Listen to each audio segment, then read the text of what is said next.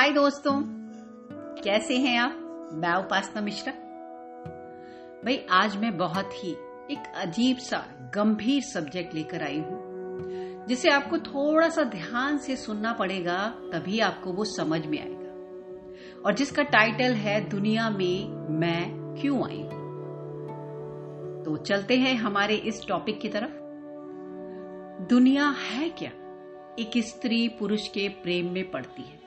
पुरुष स्त्री के प्रेम में पड़ता है और धीरे धीरे बहुत बड़ी दुनिया बनकर तैयार हो जाती है। ना जाने कितने स्त्री पुरुष के जोड़े इस पूरे संसार में विद्यमान है। यह स्त्री, पुरुष, कहीं माता पिता कहीं चाचा चाची कहीं नाना नानी कहीं दादा दादी कहीं भैया भाभी कहीं प्रेमी प्रेमिका और पूरी दुनिया इन्हीं किरदारों से भरी पड़ी।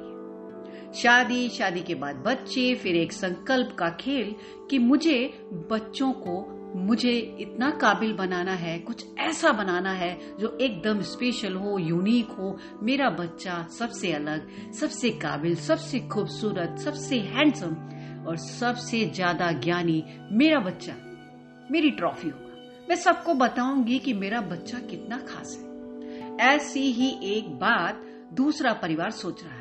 कि मैं मेरे बच्चे को क्या बनाने वाली हूँ? कुछ खास, कुछ अलग, एक ऐसा व्यक्ति, जिसे देखकर लोग कहें कि ये किसका बच्चा है? ये बच्चा मेरी ट्रॉफी होगा।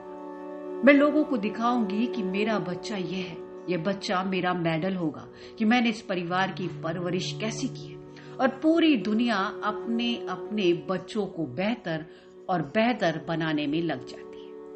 उस बेहतर बनाने में सालों निकल जाते हैं। और एक दिन एहसास होता है कि वह बच्चा बड़ा हो गया। अब माता पिता उस बच्चे के लिए एक बेहतरीन, खूबसूरत जीवन साथी की तलाश में लग जाते हैं। वैसी जीवन साथी और बेहतर, और खूबसूरत, और इतना काबिल कि मेरे बच्चे के बराबर खड़ा हो तो लोग तारीफ़ के पुल बांधे। फिर से एक नई कहानी, उस बच्चे की शादी। वह बच्चा फिर वही काम करने में लग गया, अपने बच्चे को बड़ा करने में। एक काबिल इंसान बनाने में जो काम उसके माता पिता कर रहे थे। अब वे वही कहानी दोहरा रहा है। माता पिता अब बुज़ुर्ग हो गए आईने में देखते हैं तो जीवन की पूरी यात्रा दिखाई दे जाती है कि बचपन से लेकर बुढ़ापा आ गया है। ये ड्रामा पूरी दुनिया खेल रही है। और अब हम सब इस ड्रामे के किरदार हैं। अपने अपने इन्हीं बंधनों से बंधे हुए एक बेहतरीन बाप का रोल, एक बेहतरीन माँ का रोल और एक बेहतरीन बच्चे का रोल, एक बेहतरीन बहन का रोल और एक बेहतरीन दादी का रोल, एक बेहतरीन दादा का रोल, एक बेहतरीन नानी का रोल। पूरी दुनिया इस रोल को अपने अपने ढंग से पेश करने में पूरी ज़िंदगी गुजार देती है और ज़िंदगी हाथ से किसी रेत की तरह फिसल कर निकल जाती है। हम इस माया जाल के भ्रम में खोए हुए बड़े बड़े महल बनाते हैं। बड़ी बड़ी गाड़ियाँ खरीदते हैं, ढेरों तरीके सामान खरीद करके घर में संकलित करते हैं और उन सबसे लगाव और प्रेम में खोए हैं कि ये मेरा है ये मैंने बनाया है, मैं इसे पूरी ज़िंदगी संभाल कर रखती हूँ, वो मैं कल छोड़कर मेरे अपनों से दूर चली जाती हूँ। मैं क्या हूँ?